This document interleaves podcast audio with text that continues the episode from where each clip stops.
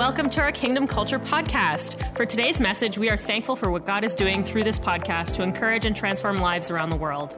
If you have a story to share about how God has encouraged or transformed your life through this podcast, we would love to hear about it by emailing us at mystory at kingdomculture.ca. If you would like to support this ministry financially to help us bring messages like this to you every week, you can do so online at kingdomculture.ca at the Give option. We also would love to connect with you on our social media on Instagram and Twitter at KC Ottawa and Facebook at Facebook slash Kingdom Culture Ottawa. We pray that you would experience God today and be encouraged through today's message. Enjoy! Do you believe it this morning? If you don't, I believe it for you. If you don't, I believe it for you, but I believe you believe in this house this morning. I, I'm just so thankful to see all your lovely faces. Why don't you take a seat, look to your neighbor, and say, As it is in heaven. Thank you to the team. It's a great weekend today. Frozen 2 is out. If you have kids, that's what it's all about. Um, I'm excited today because we are in week three of our Sacrifice Matters series. If you haven't been tracking with us, I'd encourage you to check out the podcast, check out the YouTube channel, get up to speed with where we've been. How many believe in this room sacrifice matters? Every, everything in life worth living for, everything in life that is good in your life, let me just tell you, came as a result of some sort of sacrifice.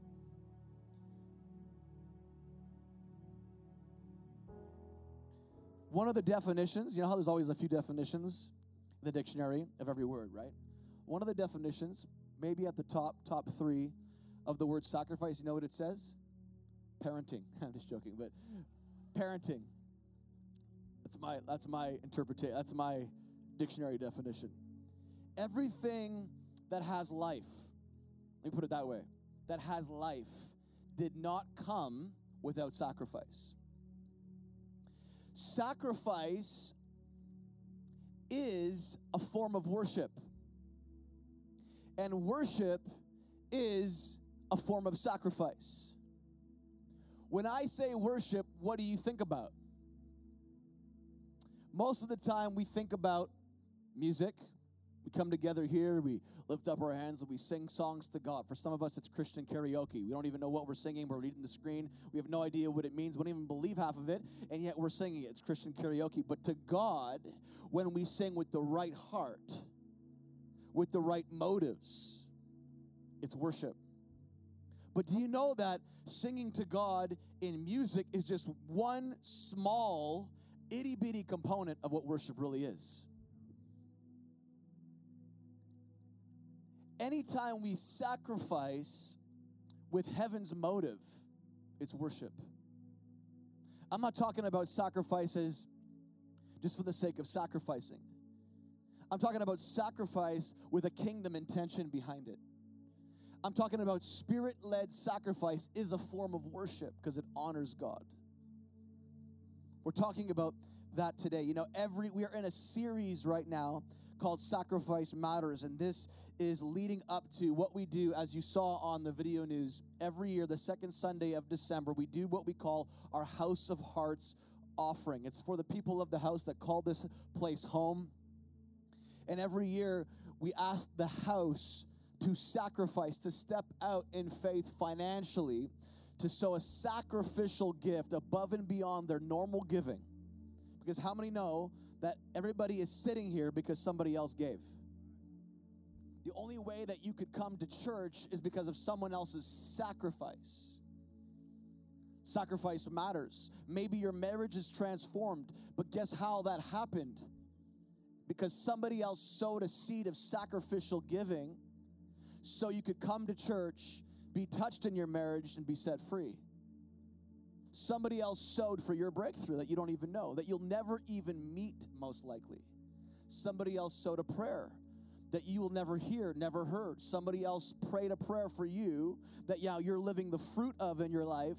They sacrificed at some at some place at some form of time. Maybe your great great great grandmother that you've never met uh, had prayed for her future generations, and you are that future generation that is now knowing God, following God, and serving Him with all your heart. Her sacrifice generations before you went ahead of you paid the price so you could have that encounter. Somebody else sacrificed. And every year, that is in the second December or second Sunday of December, we do what we call our House of Hearts offering. And we ask the house to partner their faith. We, have, we say, write it down on a, we have this card we pass out. It's like a bookmark. Write down what you're believing for for the following year and attach your financial sacrifice with that belief. And I'm telling you, you guys, we every year we see incredible things. Why? Because God loves sacrifice. He loves when we step out in faith, when it makes no sense sometimes, and honor God in worship, but also believe that He will do above and beyond what we can think, ask, or imagine. That's His word to us, Ephesians 3. That's His word to us that he will do above, above, above and beyond what we can think, ask, or imagine. That is who he is. He's just like that. And every year we hear incredible, incredible stories, guys, of breakthrough and, and lives being changed. You just heard one today, Eduardo and Juliana. I love that. It might be small to you guys, but it's massive to everyone that's believing for it. God wants to do what only He can do in your life in this next season. And I'm praying that this house would move into a season of great breakthrough. We were praying today in our leadership training that we would move into a season of great breakthrough. What do I mean by breakthrough? That the areas that we are stuck in right now would no longer be what we're stuck in. Some people don't like that word breakthrough. Let, let me tell you, your whole life is about getting breakthrough in areas that you're stuck right now. Your whole life. Believing for God's best when life gives you the worst that's what the spiritual life is all about. Believing for God's best based upon the truth of who He is when life is throwing at you the worst possible case scenarios every day. Believing that God is the provider He says He is when you have nothing. Believing that God is the healer when you are sick. Believing that God is good when life just feels bad. The whole spiritual life is about putting God's truth into every area that's contradictory to that truth. That's what our spiritual life, that's what the wrestle that we're up against day in and day out is about. I want to read a scripture to you and then we're going to dive right into this. Let's go to Romans chapter 12. Romans chapter 12, verse 1. Romans chapter 12, verse 1. Paul the apostle is writing to the believers in the church at the church of Rome, the believers in Rome, and he's encouraging them. Okay, he's encouraging them to begin the journey of transformation, of a transformed life. He's encouraging them in the fight that they're facing. He's giving them the antidote to all of the things that they're going to come up against. He's introducing to them what I believe is the solution to every problem that they are either facing or will face at one point. Let's go to it, Romans 12, verse 1. Therefore, everyone say, therefore, I want to make sure you're here. Are you here? Therefore, I urge you, say, urge you. Some translations would say it like beseech you. I know nobody uses that language. Beseech you. But he says, I urge you. I urge you. That, that word to urge you, or in other translations, beseech you, in the original Greek, actually means to passionately call you out. That word actually is used throughout the New Testament to, to illustrate passionate prayer. Some Greek scholars believe in this moment, the posture of Paul was literally on his knees praying that you will get this as a believer. So imagine Paul on his knees praying that what he's about to say, you would get a hold of and live out. Obviously, it's very important. Therefore, therefore, I passionately in prayer call you out, brothers and sisters, in view of God's mercy. You know what mercy is? not giving you what you do deserve. Grace is giving you what you don't deserve. Mercy is not giving you what you do deserve. Hebrews 4, verse 16 says we are to boldly approach the throne of grace to obtain what? So we boldly approach the throne of grace that gives us what we don't deserve to obtain what? Mercy. To not get what we do deserve. The verdict is always against you. We have an adversary who's always, always accusing us and bringing up the past to say, this is why you don't add up. This is why you're never going to make it. This is why, because of A, B, and C. He's always accusing you to remind you of who you were. Because if he can remind you and get you into the place of who you were, he can put shame and guilt on you so that you don't move into who you are. So we approach God's grace, giving us what we don't deserve, to obtain, to obtain, not getting what we do deserve mercy. Another word for mercy is understanding God's deep feelings towards us.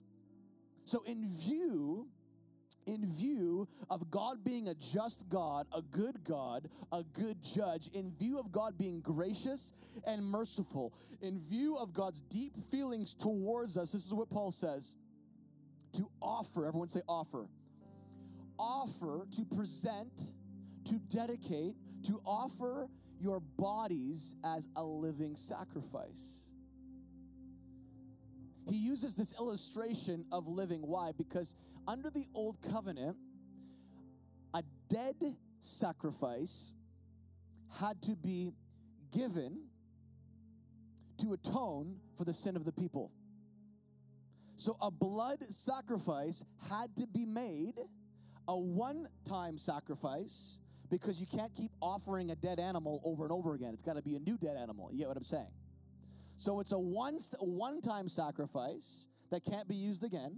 That's already dead, that has no life in it. And in that sacrifice, there would be the atonement for the sin of the people.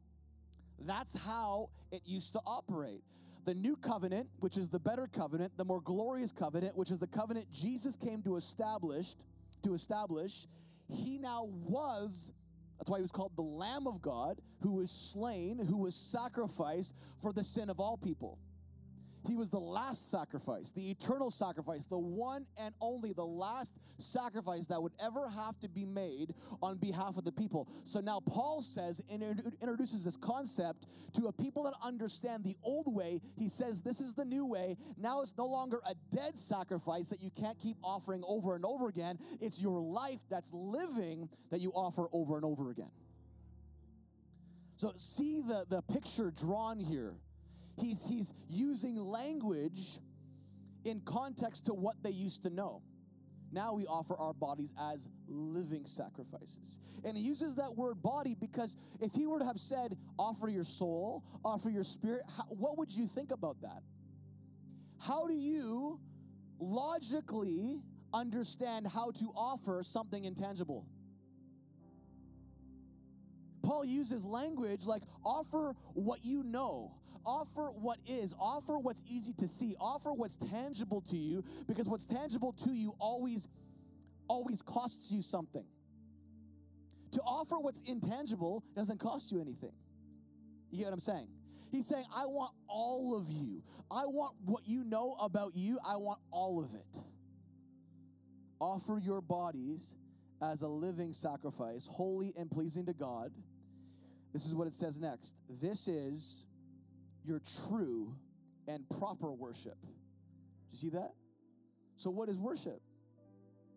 It's the offering of our lives every day to God.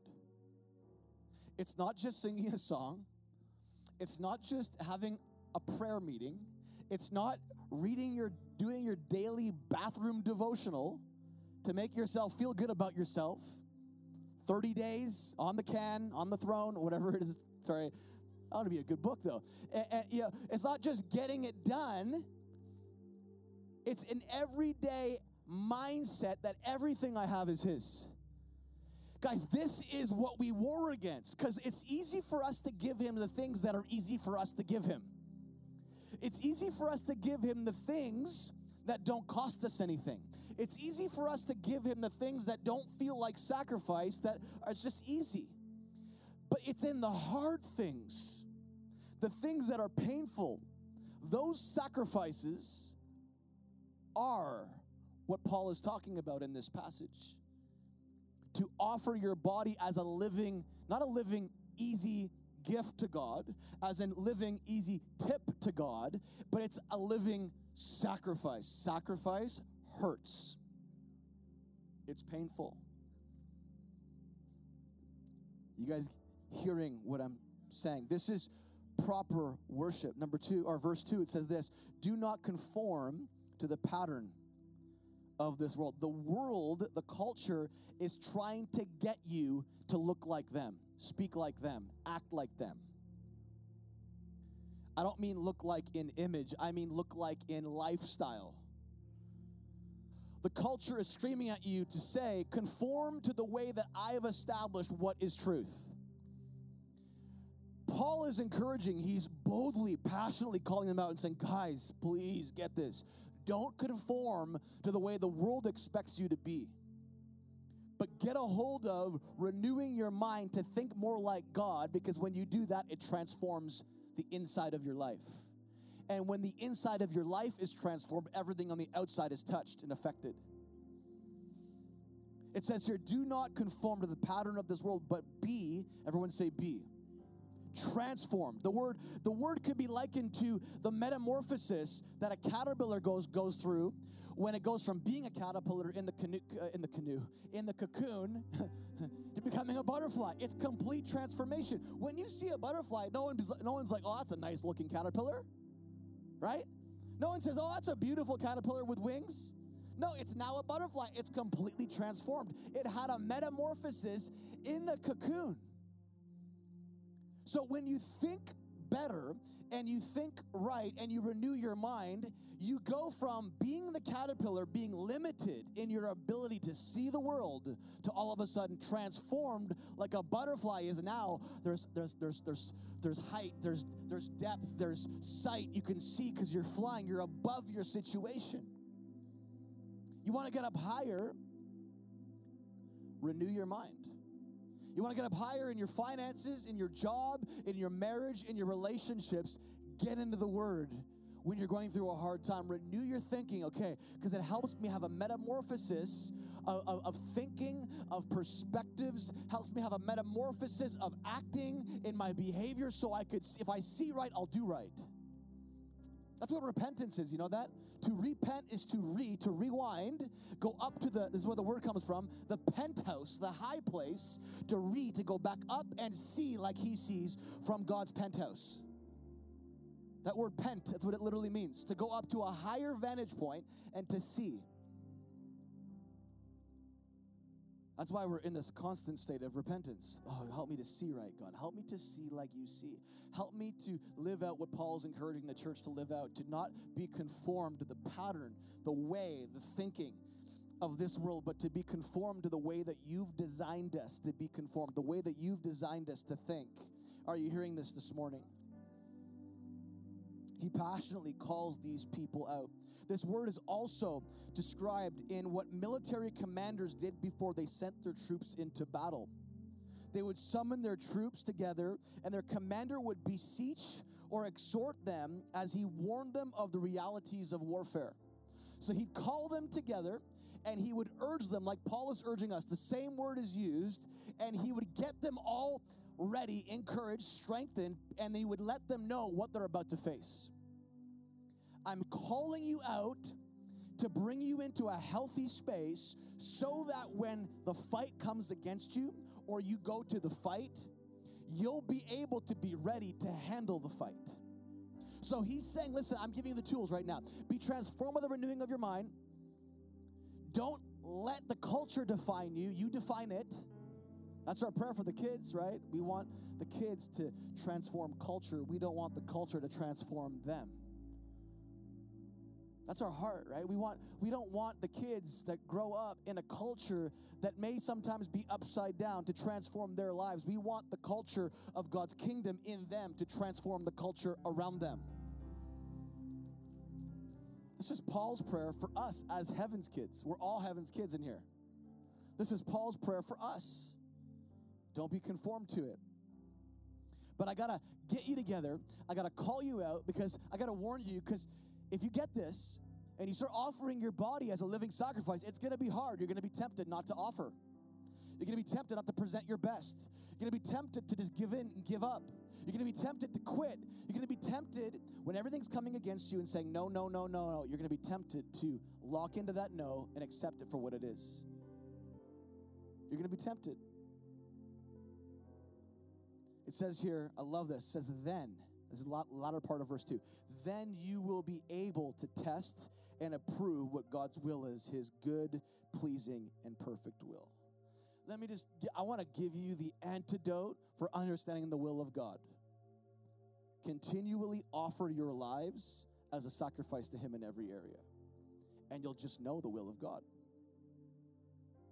You know, the number one reason why we don't know what the will of God for us is, is because we're holding all these areas back constantly. We want the knowledge, we want the wisdom, but we're holding all these areas that when we offer them to God, unlocks the wisdom of God, and then that is lived out as a byproduct of offering all of us to Him.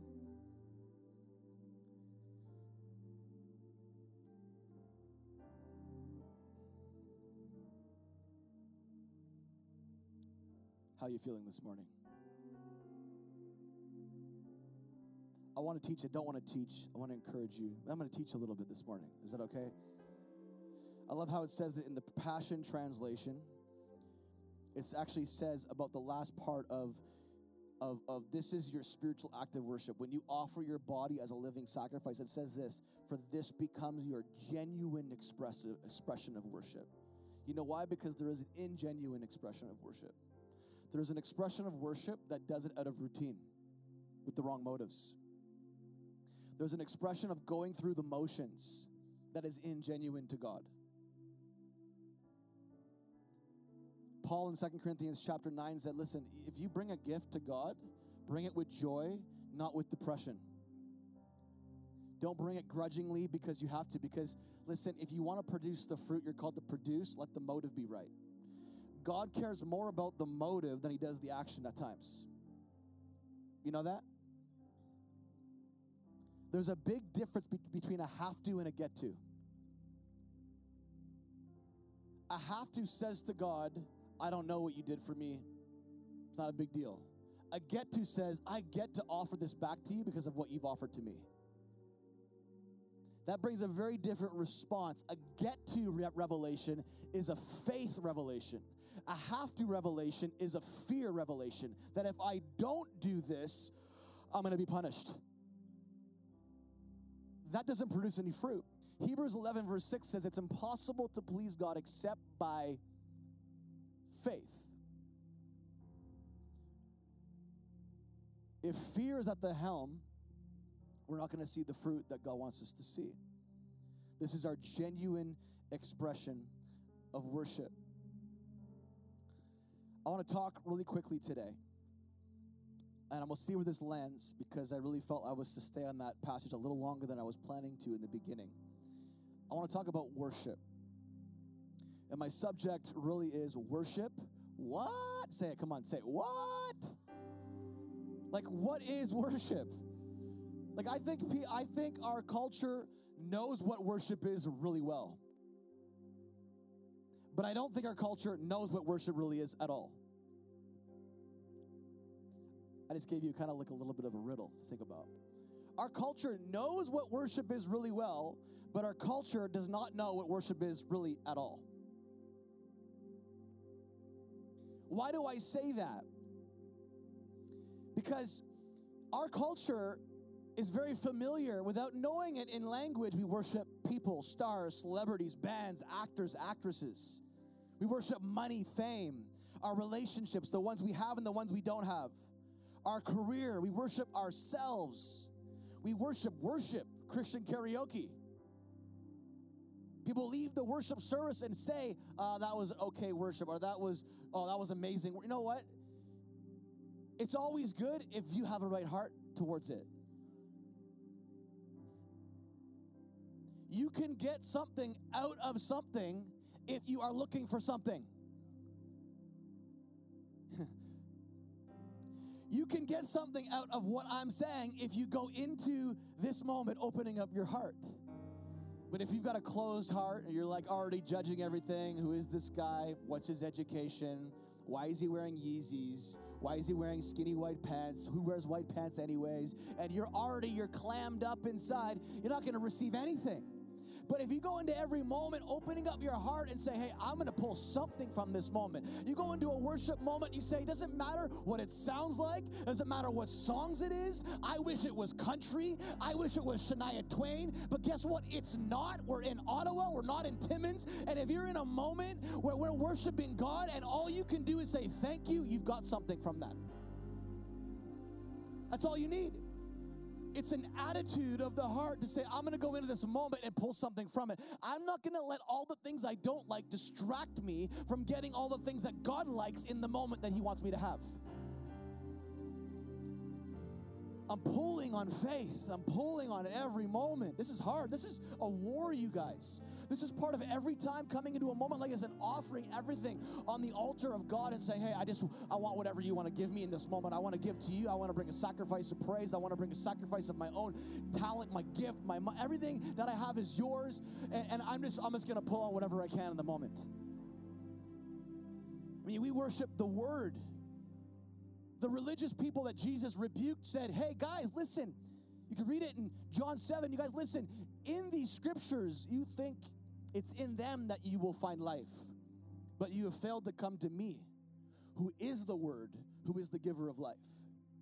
You've worshiped knowledge above the knowledge of God. There is the knowledge of man and the knowledge of God. The knowledge of God is I experience everything I say I believe. The knowledge of God is I experience faith in my everyday. The knowledge of man is I can read a book, I can read a historical document, and I can know everything up here and have no transformation here. So Paul said, renew your thinking so that there will be a metamorphosis on the inside. Because when the inside is right, the outside follows.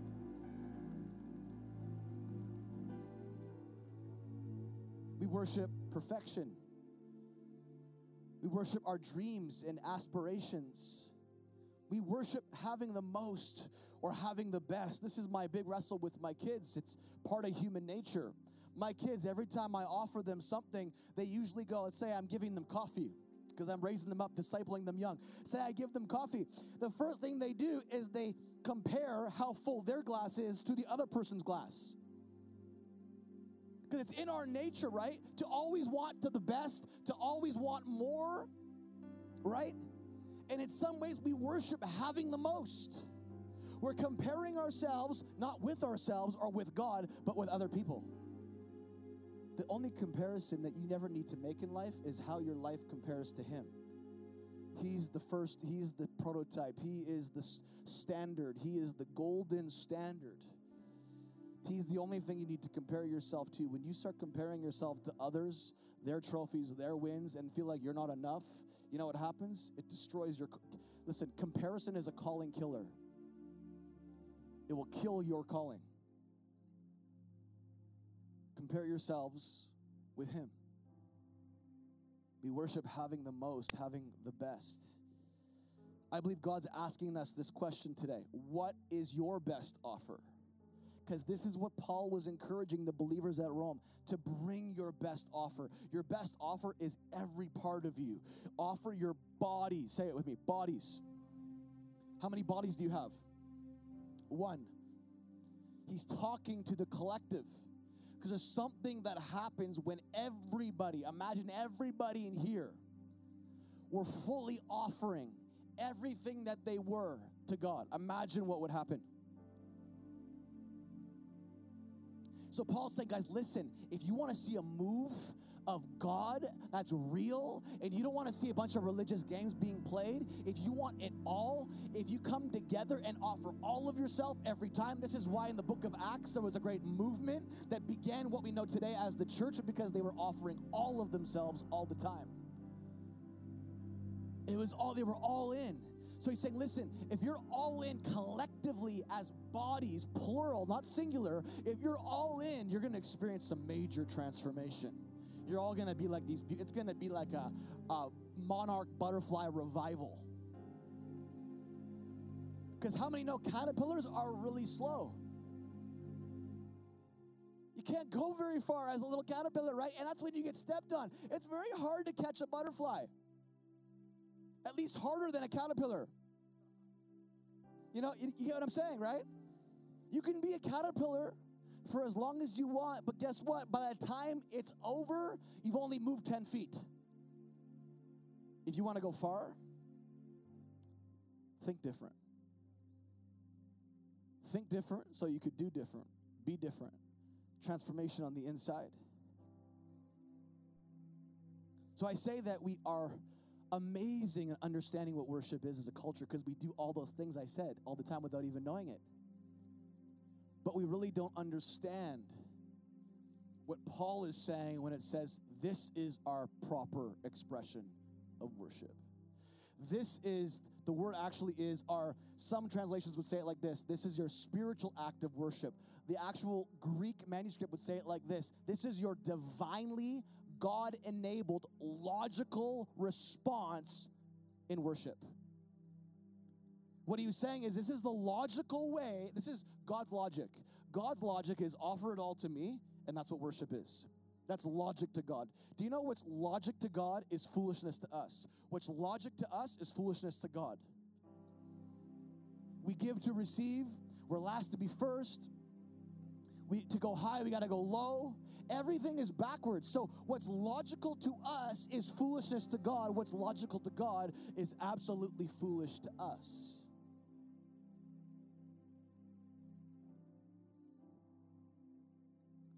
How are we doing in here?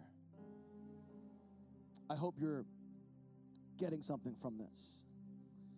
So he's urging us. Let me just, I'm going to fast forward a little bit. He's urging us He's urging us, like he's gathering his military troops. He's saying, guys, listen, okay, I'm calling you out passionately. I want you to get this. I want you to offer your bodies as living sacrifices because sacrifice is worship and worship is sacrifice. And be transformed by the renewing of your mind. Don't conform to the pattern of this world because what you're about to come against is going to challenge all of that. And then he goes into verse 3. It says, then don't think too highly of yourself because you'll be brought down very quickly. Verse 4 and 5, he says, understand that you are members of the same human body, which is the body of Christ, that you all need to be working together. Then it says, verse in 6, 7, and 8, in chapter 12, he says, every Christian should use his or her gifts selflessly for the benefit of everybody else. He's saying, be selfless. These are the challenges we're up against. Verse 9, love without hypocrisy, despise evil, hold fast to what is good. Verse 10, be devoted to each other in love, give preference to one another over oneself. Again, be selfless. That's one of your greatest struggles in offering your best to God. Verse 11 and 12 do all this with diligence, rejoicing, praying, and enduring in persecution. Why? Because you're going to be persecuted. People won't like you. People will come against you. You're going to face this. You're going to fa- I'm warning you ahead of time. When you want to offer your best to God, you're going to face all these challenges. Give to fellow people, fellow believers who have need and be hospitable. Be generous, he's saying. Your generosity is going to be challenged to offer your best to God. Bless those who are persecuting you. Pray for all those that you can't stand right now. That's going to be your biggest challenge. Pray for those that are causing your grace to grow and you don't even know it. They're called grace growers, mercy makers. They make you merciful and they grow your grace. Grace growers and mercy makers. How many have some of those around their lives? Everyone, every, every one of us should have those in their lives.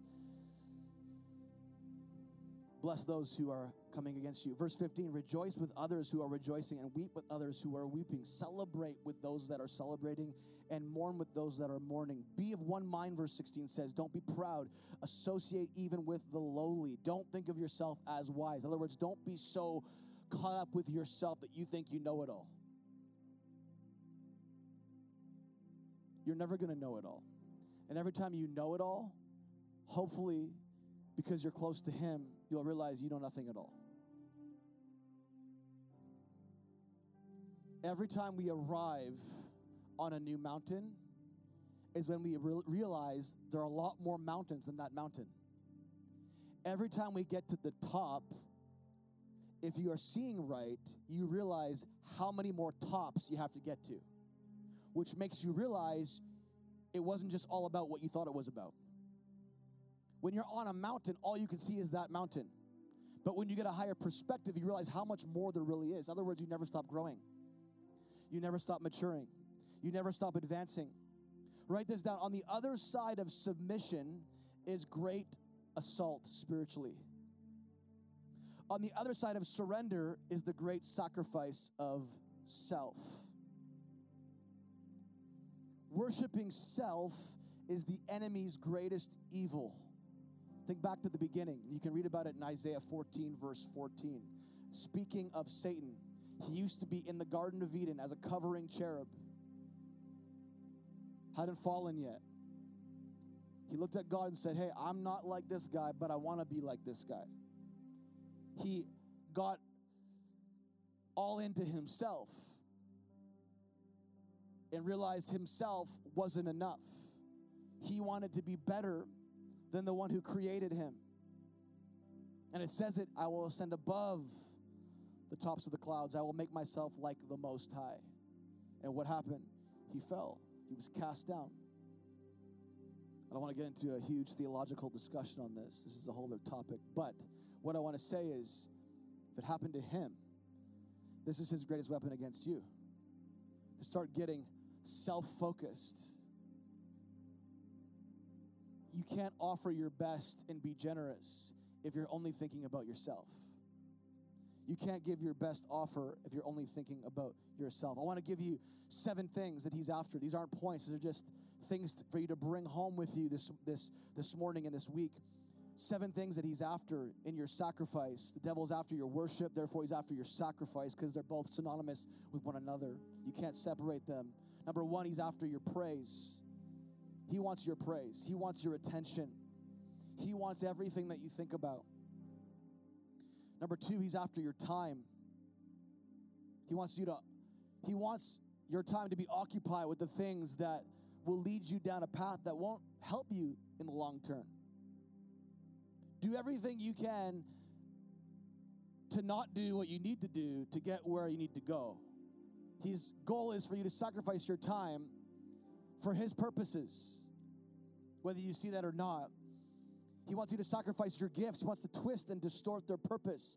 You might have good gifts, leadership gifts, but maybe you're using them in the wrong way. He wants to distort their use and cause you to use them and abuse them in a way that doesn't bring honor to God who gave them to you, but brings honor to everything else. Are you with me? He wants you to sacrifice, come after your finance. He wants your pocketbook. He wants to put holes in your pocketbook. He wants to rob you. He wants to take from you. Number five, he wants to go after your relationships, bring division and divorce. He wants you to take him out of the relationship. He wants your prayer life. He wants to silence you. He wants to silence you. He wants to close your mouth. He knows that your prayers are powerful. So if he can occupy your time, he can get you so full of shame you don't approach God. He gets you isolated. He's going to silence you because he doesn't want you to speak. He doesn't want you to pray. He doesn't want you to have conversation with God because he knows when you have conversation with God, the posture of your heart changes. And when the posture of your heart changes, your faith arises. And when your faith arises, you conquer the things that are conquering you. He's after your voice. But ultimately, he's after you. He ultimately wants you to give up the real you and settle for a false version of you.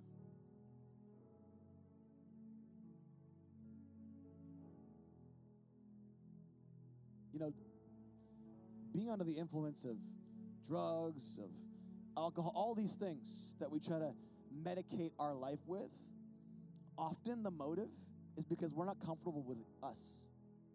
We don't like how we feel when we're not under that influence. We don't feel as free. We don't feel as alive. We feel insecure. We feel all these fears. But when we loosen up a little bit, oh, I could be more free. That's a false version of you. God loves you for who you are. God loves you the way that you are. He wants you to conquer the things and the mindsets that are conquering you right now that are telling you you don't have to be the real version of you, just be a false version of you. Let everybody think you're really awesome when really you feel like you're not. So do these things so that you can loosen up to make everybody think you're awesome and hide the real version of you that God's always put in you. That's what he's after. The enemy's after the real version of you. He wants you to sacrifice for who you are not rather than sacrifice for who you are. Let me put it this way sacrifice for who you are, not for who you are not.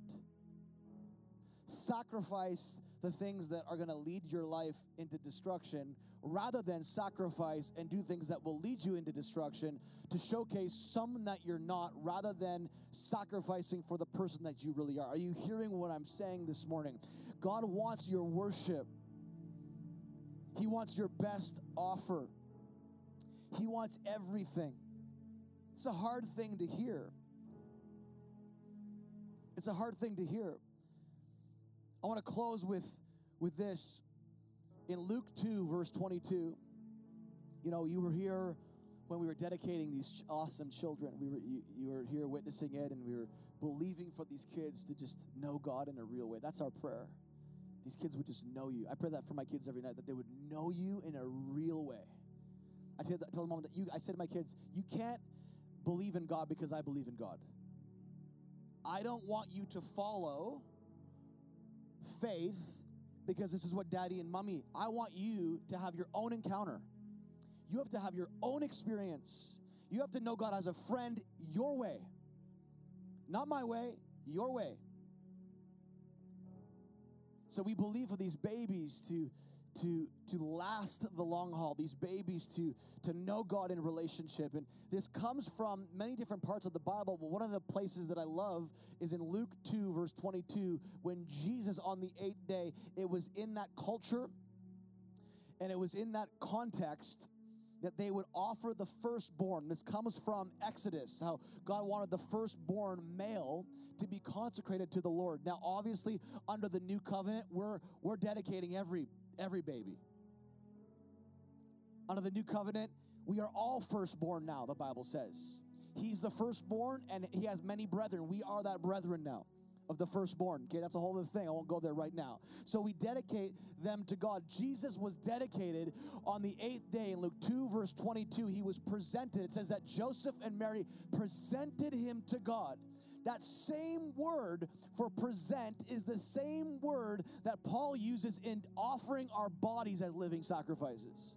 What he's saying there is bring me your best offer. Jesus was their best offer. He was the firstborn. The firstborn in that culture meant everything. They had the inheritance, they had the double portion, they had a special blessing from the Father. There's something about the firstborn, so they gave their best. They gave their choices, they gave their, their best. The best offer they could give was to present Jesus to God. It's the same word used for offering our bodies as living sacrifices. Paul's saying, listen, offer your best. If you give your best, you're going to live in a posture and a culture of worship. And when you're in that place, guess what happens? You're going to know what the will of God is for your life. You're going to lock in. You're going to be locked and loaded. If you're questioning where you're going in life, if you're questioning what's happening in life, when you lock into this truth of bringing your best offer, everything becomes clear. God takes the cloud and brings clarity.